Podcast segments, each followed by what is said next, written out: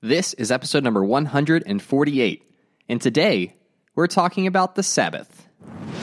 Welcome to the Practical Christian Podcast. My name is Travis Albritton, your friendly neighborhood Bible teacher, and every day we'll dive into the tips, tricks, and hacks that you can implement in your daily life to become a more effective Christian. Thanks for spending some time with me today. Now let's jump in to your daily dose of practical Christian training. Remember the Sabbath day by keeping it holy. Six days you shall labor and do all your work, but the seventh day is a Sabbath to the Lord your God.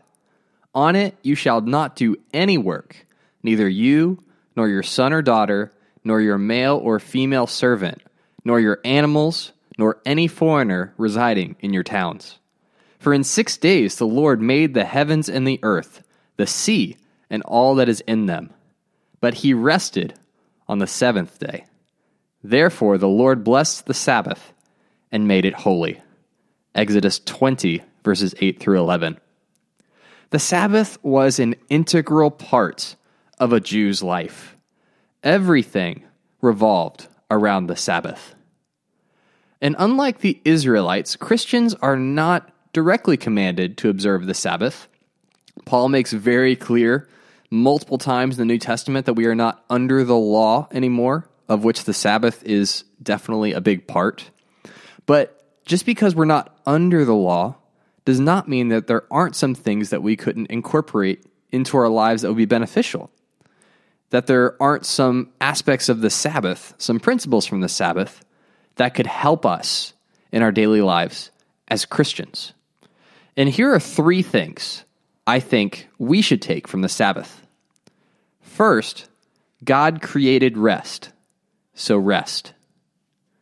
Why did God rest when he was creating the universe? Was it because he was tired? No, God does not get tired. Well, why did he rest then? It said that he rested. He had finished creation, he was done. So if he was to continue creating, it would ultimately destroy creation like a cancer. God knew when to say enough. And so for us, being able to say enough will protect us from sabotaging our lives in the pursuit of productivity. That taking time out of our lives to focus on God, to focus on what God has done for us, to focus on the people that are close to us, taking that time to not be busy doing things will protect us from sabotaging our own lives. The second thing that the Sabbath can teach us is to step back and remember what truly matters. Right? In the constant hustle and bustle of daily life, it is so easy to get caught up in activities. Right? Go here, do this, accomplish that. Everything is on a schedule. I know for me, when I wake up, my first thought is rarely about my relationship with God. More often than not, it's about what do I need to do today? What do I need to accomplish today? But in the grand scheme of things, none of those things are nearly as important as my relationship with God. You know, our purpose in life is not to accomplish things. Our purpose in life is not to build things, to build careers, even to build families. Our purpose in life is to have an intimate relationship with God. And so carving out a meaningful space to devote to that relationship reconnects us with our purpose and helps us stay grounded. And sometimes you just need that time carved out to be able to step back because it's not like it's going to happen on its own. if you if you're as busy as uh, most of us are, then chances are it's it's not going to happen by accident. You have to make that time. And that's something that the Israelites did with the Sabbath. That was a day that was set apart. The third thing that we should really incorporate from the Sabbath, and the reason why having some sort of rest in our life is important, is because choosing to rest stretches our faith. Now, to understand the Sabbath, it's not just one day a week that they rested. Periodically, the Israelites also observed a Sabbath year where all commerce would cease for the entirety of the year, and no one worked for an entire year. Now remember, they don't have Walmarts, they don't have restaurants, they don't have shops of non Israelite people. If nobody works, how will you eat? How will you eat if no one plants crops? Well, God provides. God provides for your needs when you decide not to work. And so, taking time off, time that could be spent accomplishing things, forces you to trust God. Trust that what you've done is enough and that God will supply what is lacking. Now, me, I am a habitual productivity machine.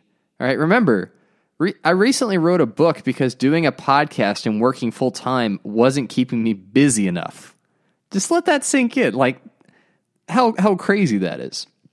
And so, for me, when I think about the Sabbath, choosing to rest means trusting that God is in control and that my relationship with Him is more important than the success of my teaching ministry. It's more important than my job.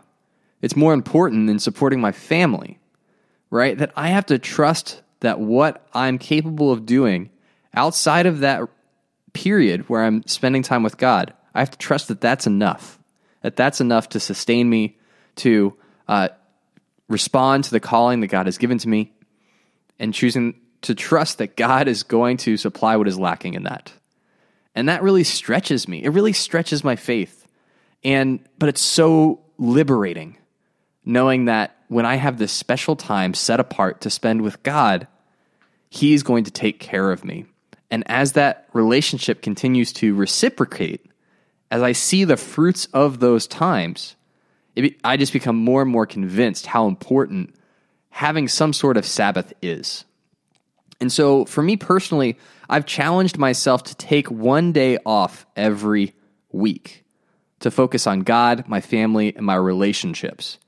Now, if you're thinking, uh, Travis, shouldn't you get two days off if you work like a normal job? Don't you get Monday through Friday and then have Saturday and Sunday off? Yeah, except that I have multiple different uh, people that I'm working for and consulting for, and and so it's I can very easily work all the time, and so not working that extra day was really challenging for me, but it has made all the difference in my spiritual walk. You don't have to observe the Sabbath, but I'm willing to bet you'd find value in incorporating some form of Sabbath in your daily life. Now, there's a book that I would recommend that you read if you're interested in learning more about what the Sabbath means to the Israelites, to the, the Jewish people, and that a book that really helped me understand it at a much deeper level is uh, a book named The Sabbath by Abraham Heschel. Uh, he was a writer in the mid 20th century. I'll drop a link in the show notes. If you're interested in learning more about the Sabbath, interested in incorporating some form of organized and focused rest in your life, I highly recommend that you read his book. Well, that is it for today. Make sure to smash that subscribe button to get daily practical tips just like this one. Check out the podcast's Patreon page at patreon.com forward slash practical Christian podcast to get exclusive perks and bonus content. And if this episode helped you in some way, please pass it along to one person who would benefit from it. Every day is an opportunity to grow closer to God and make a positive impact on the people around you. Take action with what you've learned and help make the world a little more like heaven. Thanks for listening, and I'll talk to you soon.